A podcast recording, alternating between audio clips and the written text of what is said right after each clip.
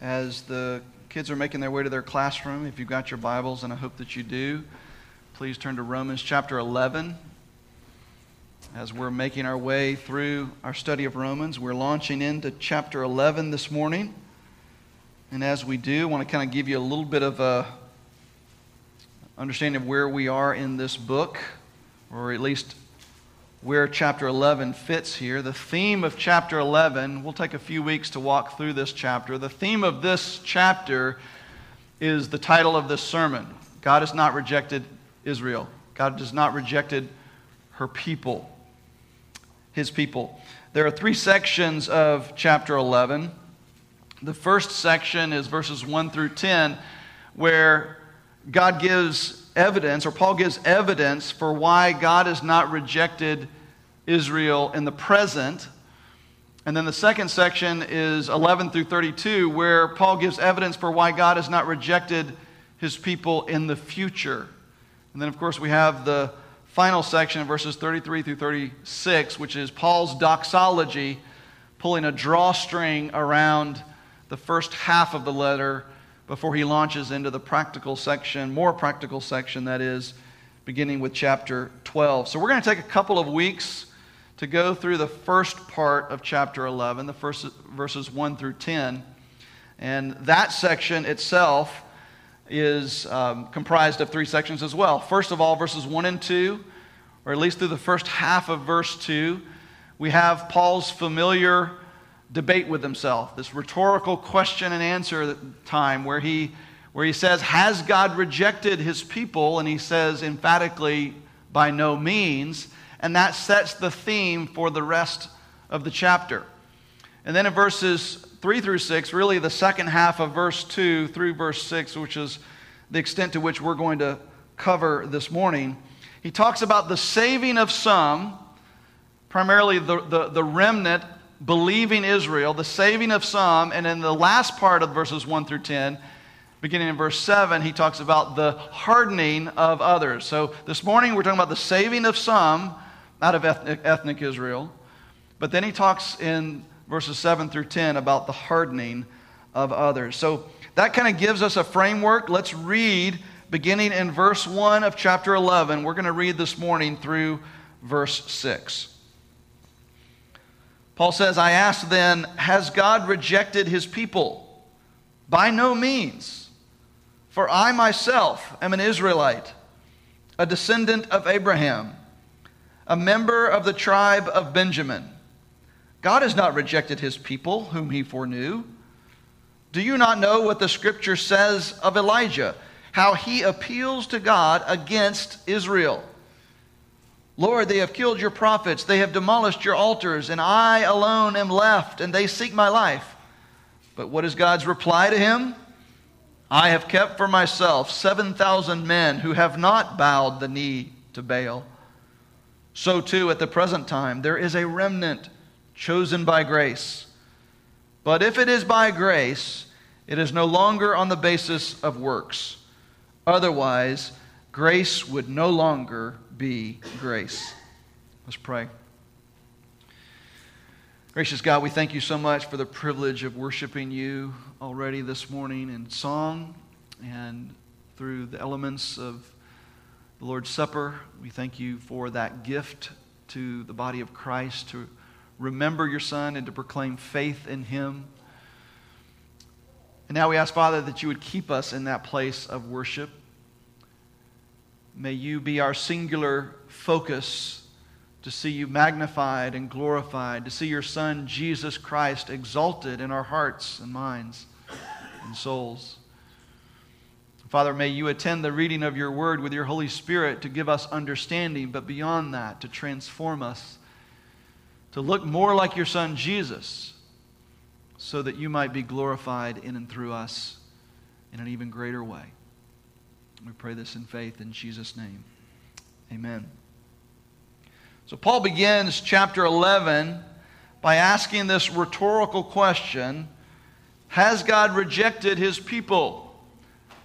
Now, what precipitates this question? What leads Paul, in the course of what he's been saying in this letter, to ask this question? Well, to find out, we have to go back to what we just read at the end of chapter 10. That's part of our context here for the beginning of chapter 11. And the closing verses of chapter 10, we looked at it last week. Paul has just finished a lament that his fellow kinsmen, according to the flesh, his fellow Israelites, were outside of God's family, incredibly. That God's chosen people were no longer God's chosen people. What was going on? He was lamenting that at the end of chapter 10. He began in verse 16 by saying, "But they have not all obeyed the gospel." They referring to his ethnic brothers in physical Israel. He goes on in verse 18 to ask, "Have they not heard?" And he says, "Indeed they have. For their voice has gone out to all the earth, their words to the ends of the world." A quote from Psalm 19 where he talks about the heavens declare the glory of God. So he says they've heard, they just didn't accept, they didn't believe. In verse 19 he asks, "But did Israel not understand?" And he quotes from Moses and Israel to say, and Isaiah to say that they are without excuse. But then he closes chapter 10 in verse 21 with, "But of Israel," he says, "all day long I, God, have held out my hands to a disobedient and contrary people." So in those closing verses of chapter 10, he's referring to ethnic Israel. He's referring to the physical descendants of Abraham. And he closes with that picture of God holding out his hands, symbolic of an invitation for ethnic Israel to repent and return to him, and yet they remain in that description that Paul ends with, a disobedient and contrary people. So now, in the very next verse, the first verse of chapter 11, Paul puts forth his rhetorical question: has God rejected his people? In other words, if Israel is obstinate in her rebellion and remains in her place of disobedience and contrariness, does this mean that God has rejected his people? That's the question that Paul poses in verse 1. And he follows it up with an emphatic no. He says, by no means. And so the declaration is given right here at the outset of chapter 11. God has not rejected his people, referring to ethnic Israel. And this will be the theme that is going to carry us through this entire chapter, almost to the end of chapter 11. Now, something that we should note here about this declaration that Paul makes in the first verse of chapter 11, that God has not rejected his people. One of the things that we should note about that declaration is that it should look very similar to the declaration that Paul made at the outset of chapter 9. Chapter 9, verse 6, where he said, "It is not as though the word of God has failed." Remember that? What precipitated that declaration from Paul? Well, it was very similar. Paul had been lamenting in the first 5 verses of chapter 9 that his fellow kinsmen, according to the flesh, were outside the family of God. He said, they're accursed and cut off from Christ. "And that so grieves me that I wish I could take their place, that I could be accursed and cut off from Christ if it would save them." And he laments over that. And then Paul describes the Israelites as those who had been given all of the privileges of being God's chosen people. He said they were given the adoption, the glory, the covenants, the giving of the law, the worship, and the promises. He goes on to say, "To them belong the patriarchs,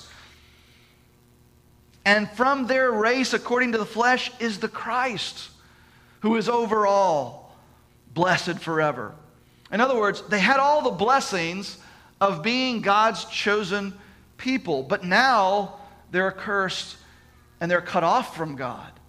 Instead of being inside the family of God, now they're outside the family of God. And he laments over that. But in the middle of his lament, at the beginning of chapter 9, verse 6, he declares, "But it is not as though the word of God has failed." In other words, God's not breaking his promises to Israel.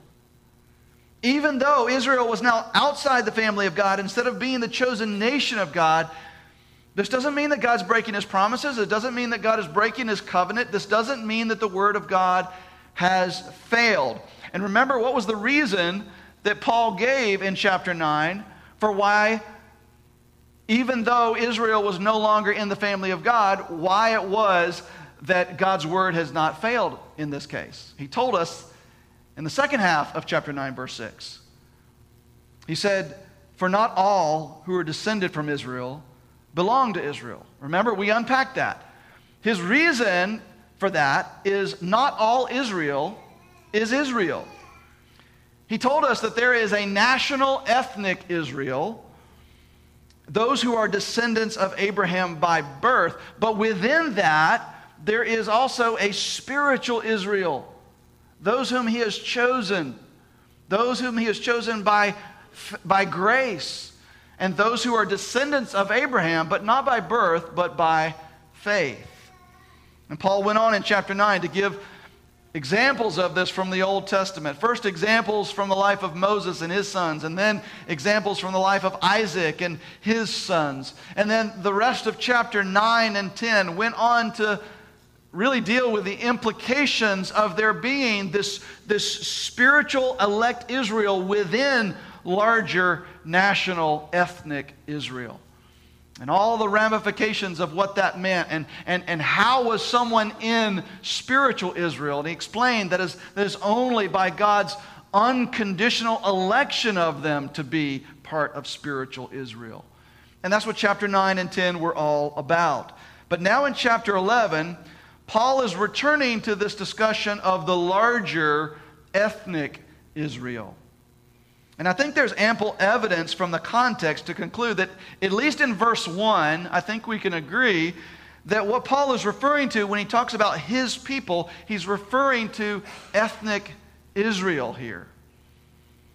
As you're reading through from chapter 9 and on into 10 and on to 11, and we're taking little snapshots each week, but sometimes when you do that, you can miss the forest for the trees. So if you back up and you just read this as it was intended, as a letter, and you read through chapter 9 and then on into chapter 10 and then straight into chapter 11, I think it reads most naturally that when he refers to his people in verse 1, he's referring to ethnic Israel. And so when he asks in verse 1, has God rejected his people? I think we find ourselves at the very same crisis that we found ourselves at in verse 5 of chapter 9. As in chapter 9, so here, Paul has just lamented the fact that his fellow kinsmen according to the flesh were outside of God's family, lamenting the unbelief and obstinacy of Israel. And so the declaration that he gave then in chapter 9, verse 6, that the word of God has not failed, is in parallel, really, with this declaration that he makes in verse 1 of chapter 11, that God has not rejected his people. It's really another way of saying the exact same thing. In fact, you really could take both of those declarations and swap them in their context. In reality, at the beginning of chapter 9, verse 6, Paul could have said, "But it is not as though God has rejected his people, because not all who are descended from Israel belong to Israel." Would have meant the same thing, right? Same here in chapter 11, verse 1. Paul could have said, "I asked then, has the word of God failed?" By no means. Says the same thing. Same point gets across. He's saying the same thing in both of these declarations, but just in different ways. But what is the evidence that Paul puts forth of the veracity of these two declarations? What's the evidence that God's word has not failed and that God has not rejected his people? Well, the first bit of evidence we've already covered. Paul covered it in chapter 9, verse 6. Not all Israel is Israel. We've covered that. The second bit of evidence comes here from chapter 11. So I want us to look at that, beginning with this passage this morning. This further evidence that we have that God has not rejected his people and that the word of God has not failed.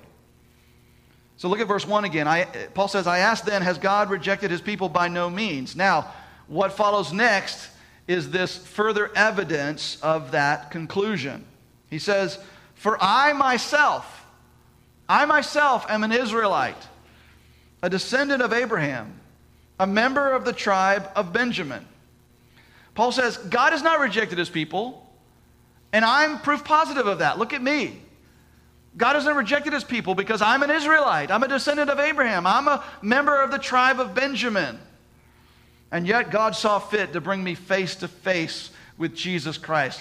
God saw fit to bring me, who was persecuting Jesus and persecuting those who were following Jesus, he saw fit to bring me to saving faith in him. And now I am again a child of God by grace through faith.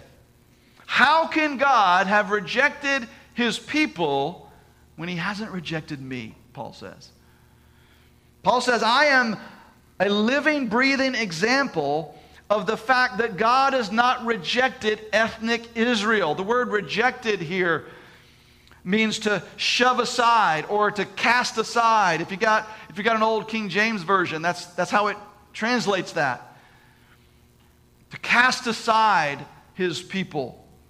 The only other time that Paul uses this word is in his first letter to young Timothy, as he warns young Timothy about those who would reject the gospel, that they would shipwreck their faith. He says they will cast aside the gospel. They will cast aside Christ. That's what that word means. And so Paul says here, God hasn't cast aside his people. God hasn't rejected ethnic Israel. And by proof of that, by example of that, he says, look at me. He has graciously and sovereignly overcome my disobedience and my contrariness and saved me and made me his again. Paul says, I was a part of that disobedient and contrary people to whom God was holding out his hands all day long. And by his sovereign grace, he chose to make me his. And we know this to be true even today. God has not shoved aside ethnic Israel. God has not cast aside physical descendants of Abraham. Jews today are still coming to faith in Jesus Christ.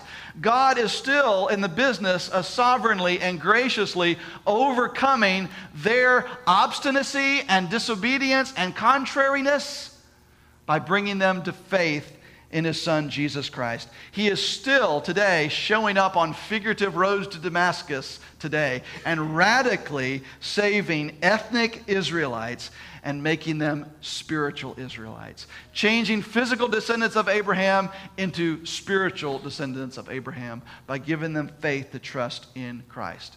And praise God for that. May he continue to do so. But Paul follows this up in verse 2 with this phrase. He says, God has not rejected his people whom he foreknew.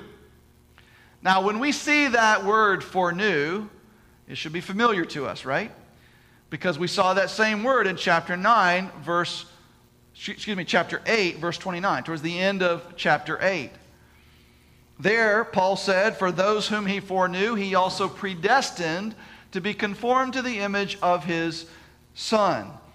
And back then when we covered that passage, we said that God's foreknowledge of us was wrapped up in our salvation, because his foreknowing us was the first link in that unbreakable chain of how God saves sinners. Remember? He said, those whom he foreknew, he also predestined. And then the next verse, all those whom he predestined, he also called. And all those whom he called, he also justified. All those he justified, he also glorified. And so because of how Paul uses the word foreknowledge in chapter 8, when we see it now in chapter 11, we immediately think what? Oh, well, he must be referring to the elect here. He must be referring to those of spiritual Israel, because that would make sense, right? That God has not rejected the elect, his elect. That certainly would make sense. And indeed, that is how some interpret this verse. And I would submit to you that they may be correct in doing so. But I believe that perhaps Paul here is not simply referring to elect Israel, but he's referring to that larger ethnic Israel when he uses the word his people. To me, that's the most natural reading, again, of verse 1. Certainly, we've already covered the fact that he was talking about ethnic Israel at the end of chapter 10, ending with that picture at the end of chapter 10 of God holding out his hands to a disobedient and contrary people. That's not elect Israel. That's not the church that he's holding out his hands to. He's holding out his hands to physical Israel, to ethnic Israel, there at the end of chapter 10. And so at the beginning of verse 1, he asks, has God rejected his people then? By no means, he says.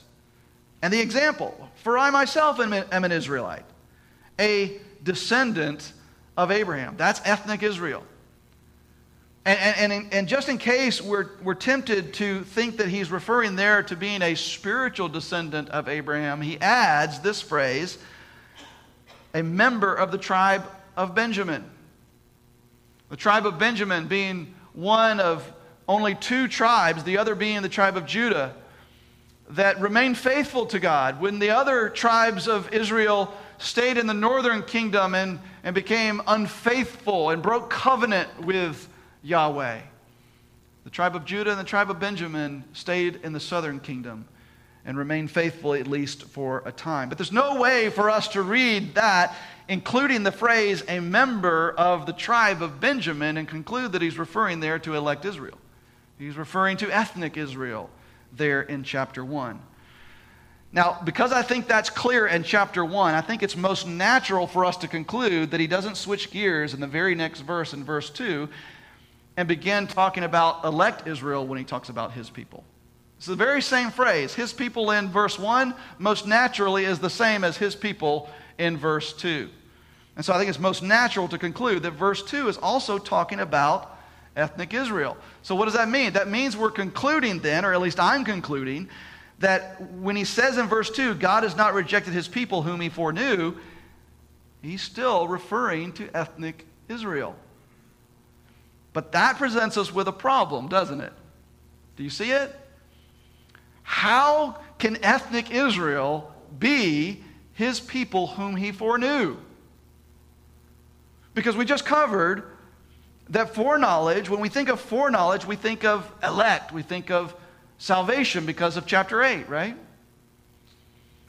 So how can that refer to ethnic Israel? Now, we know that there are elect among ethnic Israel. There are those who come to faith in Jesus Christ from ethnic Israel. Paul is an example of that. But we simply cannot refer to all of ethnic Israel as elect. That option is not open to us biblically. So could it be that God's foreknowledge of ethnic Israel here is pointing to a time in the future when an ethnic Israel of the future will be rolled into spiritual Israel? Could he be pointing here to a time in which ethnic Israel comes to a saving knowledge of Jesus Christ by grace through faith? And I believe that's exactly what he's referring to. Now, admittedly, we can't get that from the text that we're looking at here. We have to read this text in its fuller context, which means reading what came before it in chapter 10, but also reading what comes after it in the remainder of chapter 11. And when we do that, when we read what comes before it and what comes after it, we learn then not only that Paul is referring here to ethnic Israel, but we also learn that Paul is pointing to a time in the future when all ethnic Israelites who are alive at that point in time in the future will be saved. Look at verses 25 and 26 with me.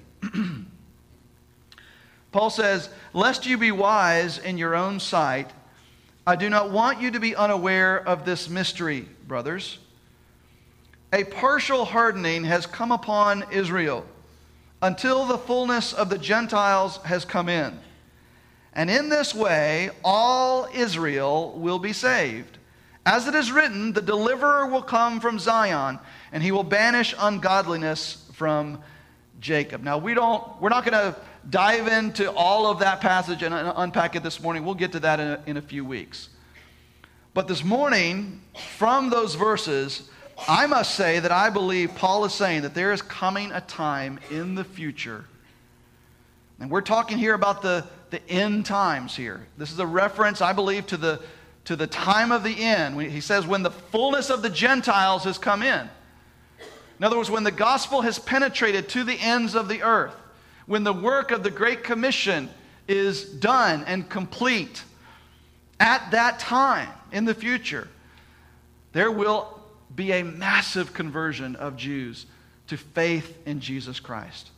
And all of ethnic Israel living at that point in time will be saved. Now, they won't be saved in any different way. They're not going to be saved because of their sacrifices in the temple. They're not going to be saved because of their law keeping or any of that. They will be saved only by faith in Jesus Christ as Lord, just like we are. But I believe it's saying that they will all be saved. I believe that's what verses 25 and 26 are saying to us. All Israel will be saved. Now, I'll step back for a second and know that as I look out on you, I know I made some of you just very happy. Others of you I've made very scared. And some of you are wondering, what's the big deal at all?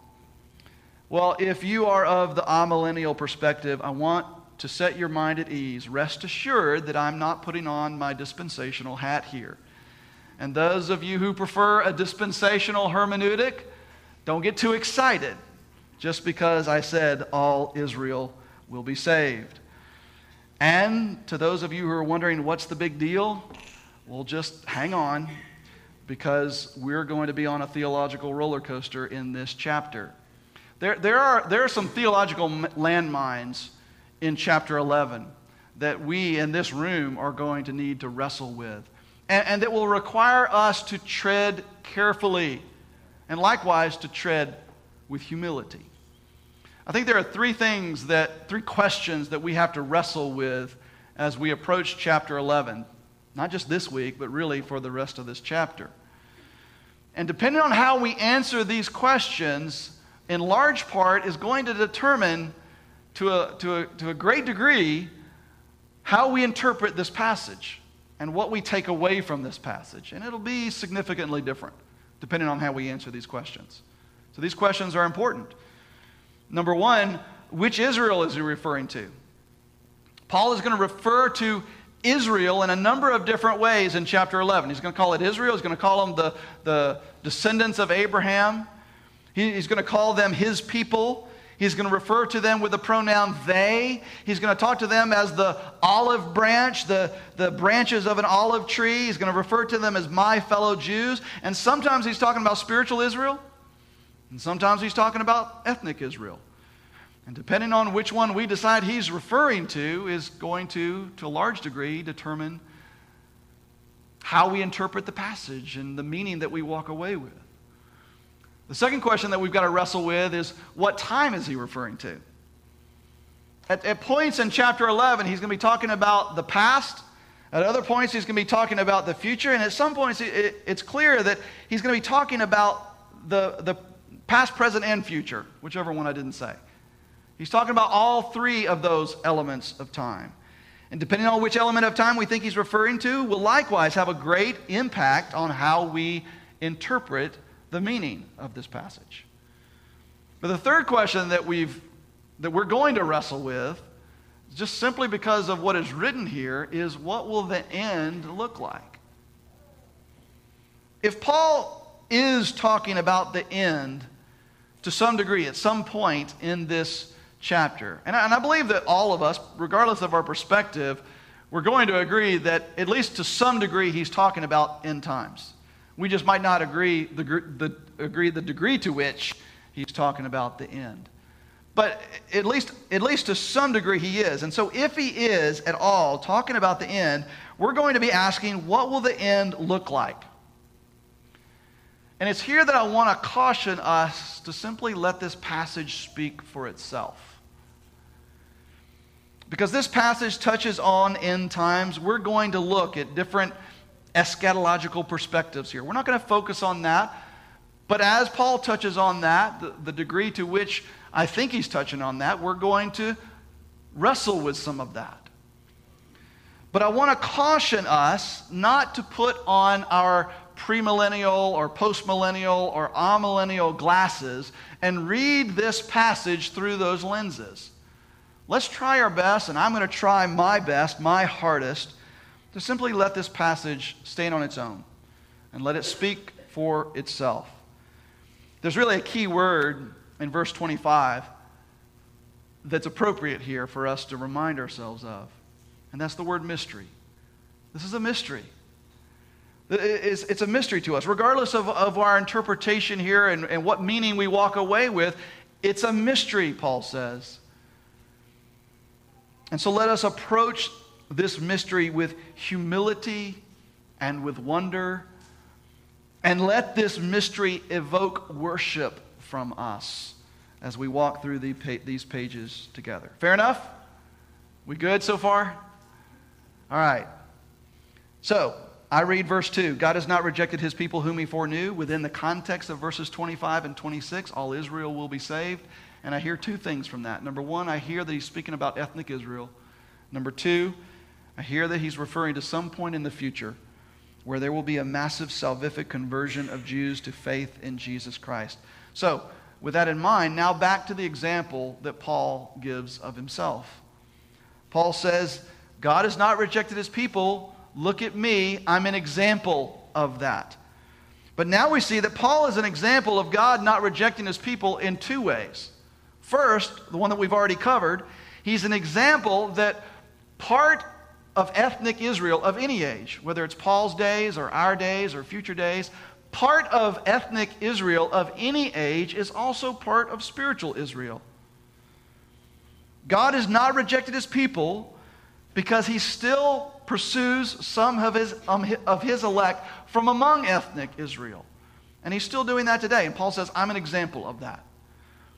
But Paul is also an example of this because of verses 25 and 26 in another way.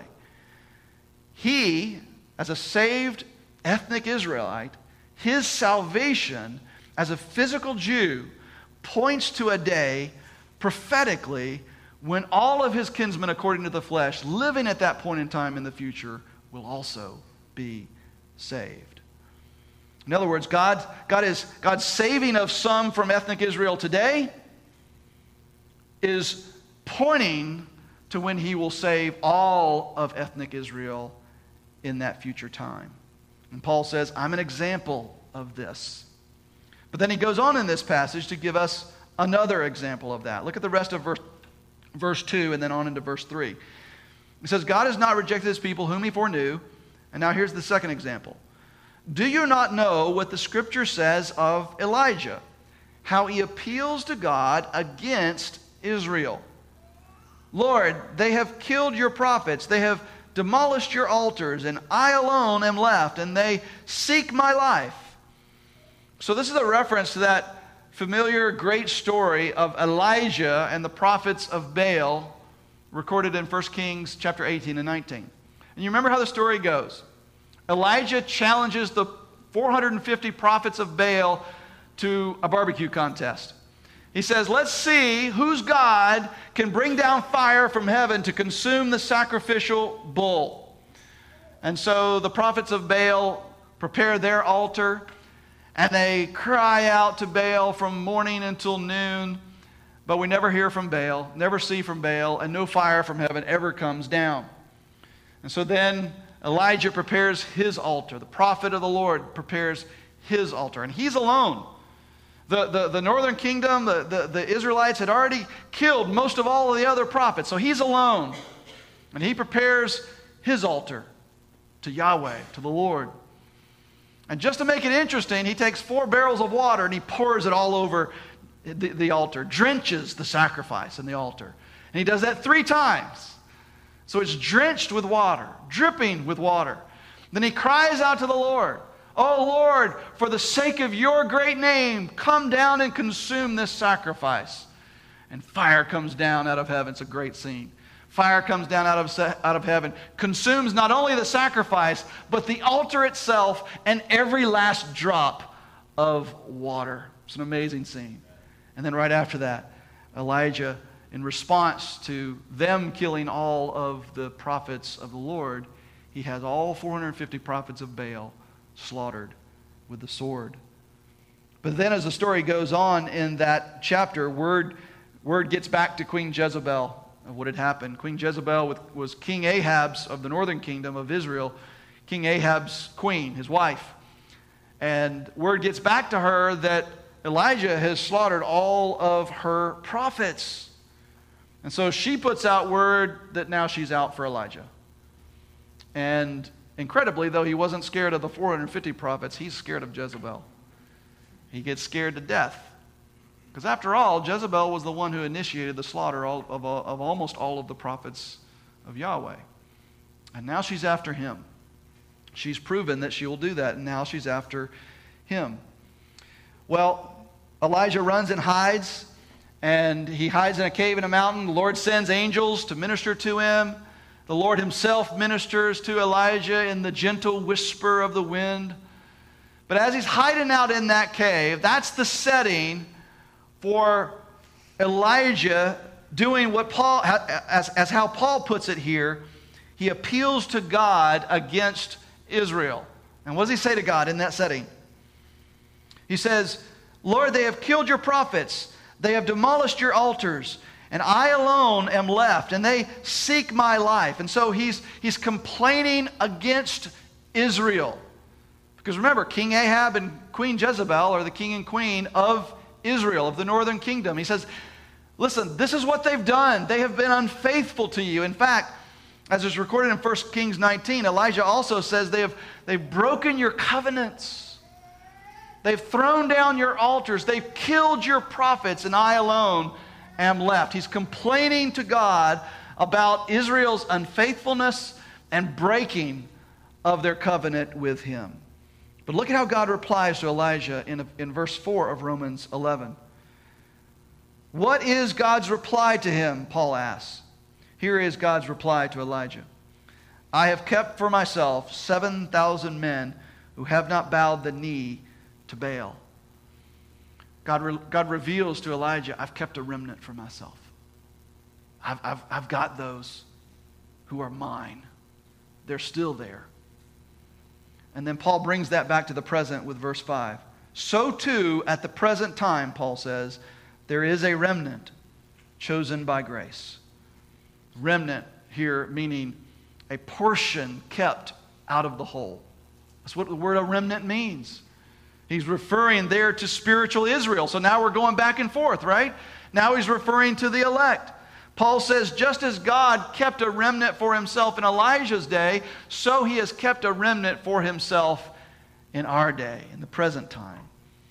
And this remnant is chosen by grace. Those three words being kind of a mini recap of all that Paul has been telling us in chapter 9 and 10 about God's unconditional sovereignty over salvation.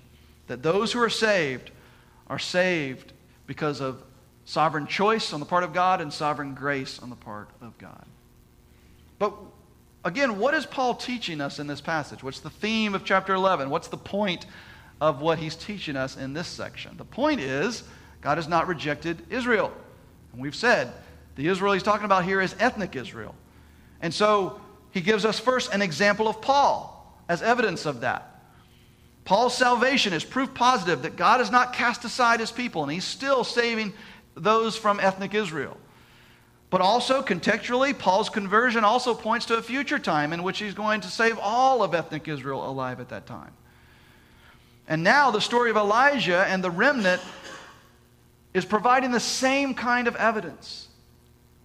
This remnant, chosen by grace, is evidence that God has not cast aside ethnic Israel. But contextually, because of verses 25 and 26, it also, this remnant itself also eschatologically points to a time in which all Israel will be saved. But we're reminded here that regardless of when the saving happens, whether it's in the past or the present, or whether it's in the future, it will be by God's sovereign choice, and it will be by God's sovereign grace. He says this remnant was chosen by grace, and then he explains what he means by that in verse 6. He says, but if it is by grace, it is no longer on the basis of works. Otherwise, grace grace would no longer be grace. He says works is antithetical to this gospel of grace. If all Israel will be saved, and that's what I'm going to argue verses 25 and 26 is saying to us, but if that's true, that all physical descendants of Abraham alive at some point in the future will be saved, if that's true, then it'll only happen by God's sovereign choice and God's sovereign grace, as he sovereignly and unconditionally sets on them his electing grace and gives them the faith, the trust in Jesus Christ as their Messiah. It will not happen because an ethnic Israel in an eschatological future all of a sudden began to perfectly obey the Torah. It will not happen at all because of works. It will only happen because of grace. Now, we've said a lot. How do we apply a passage of Scripture like this? I want to give you a couple of points of application to wrestle with your base group this week. The first is, I think, in light of Paul putting forth his life and as an example that God has not rejected ethnic Israel, we ought to consider our example. We ought to consider our life. What do I mean by that? What I mean is, if it were to be argued today that God has rejected, you fill in the blank, whatever group you're from, whether it's from ethnic Israel or non-ethnic Israel, which would be the Gentiles. I'm not a part of ethnic Israel, and so for me, I'm a Gentile, ethnically, if you will.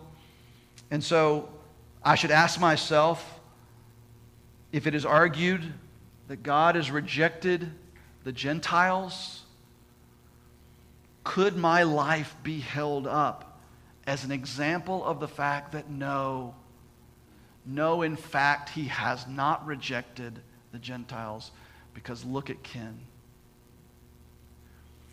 Could your life be held up as an example that God has not rejected ethnic Israel or Gentiles or whatever group you're from?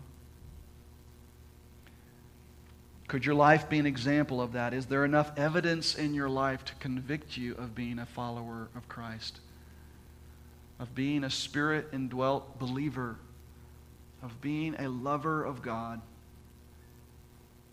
We are not saved by works. Paul is abundantly clear here. We are not saved by works, and we're not saved by spiritual fruit.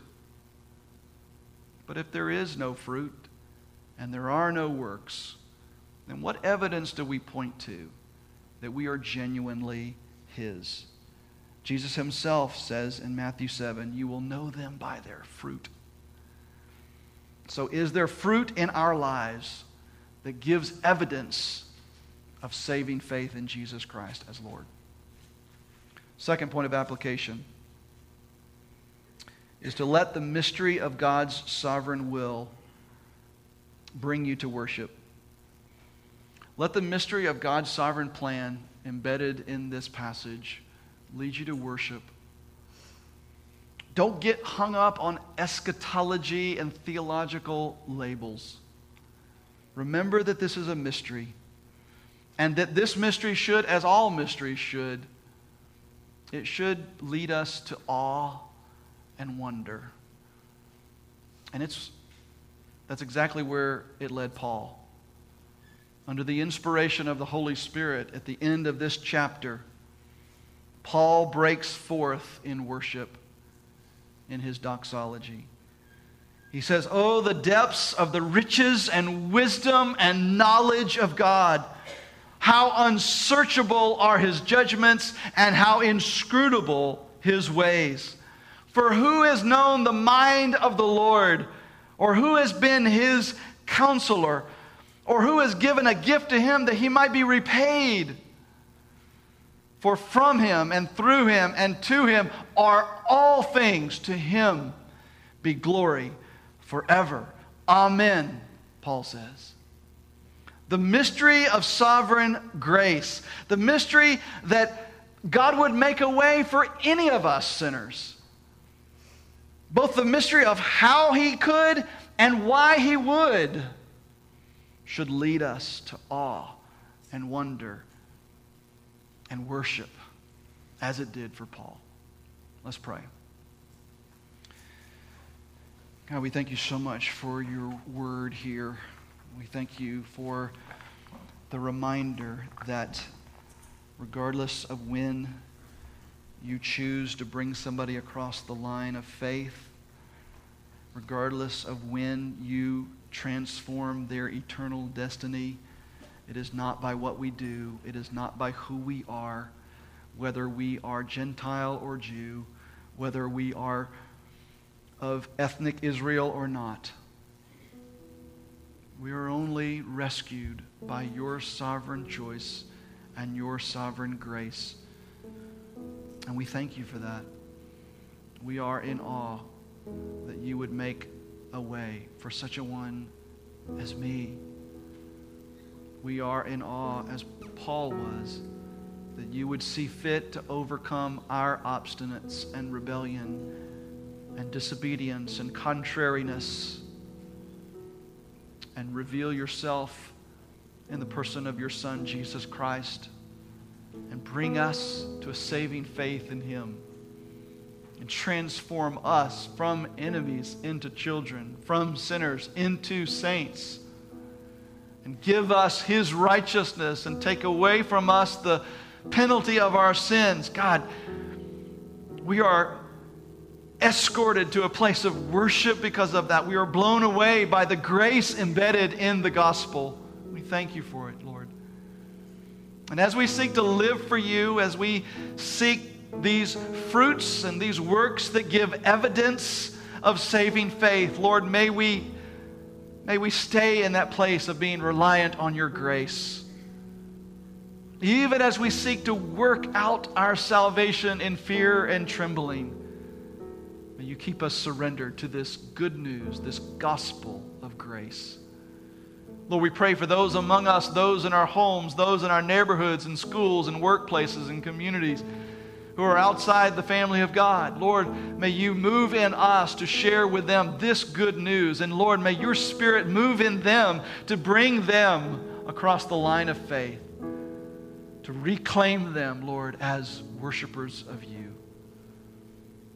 God, we're blown away by the grace that you've shown us in Christ. May we now live in light of that. We pray this in Jesus' name. Amen.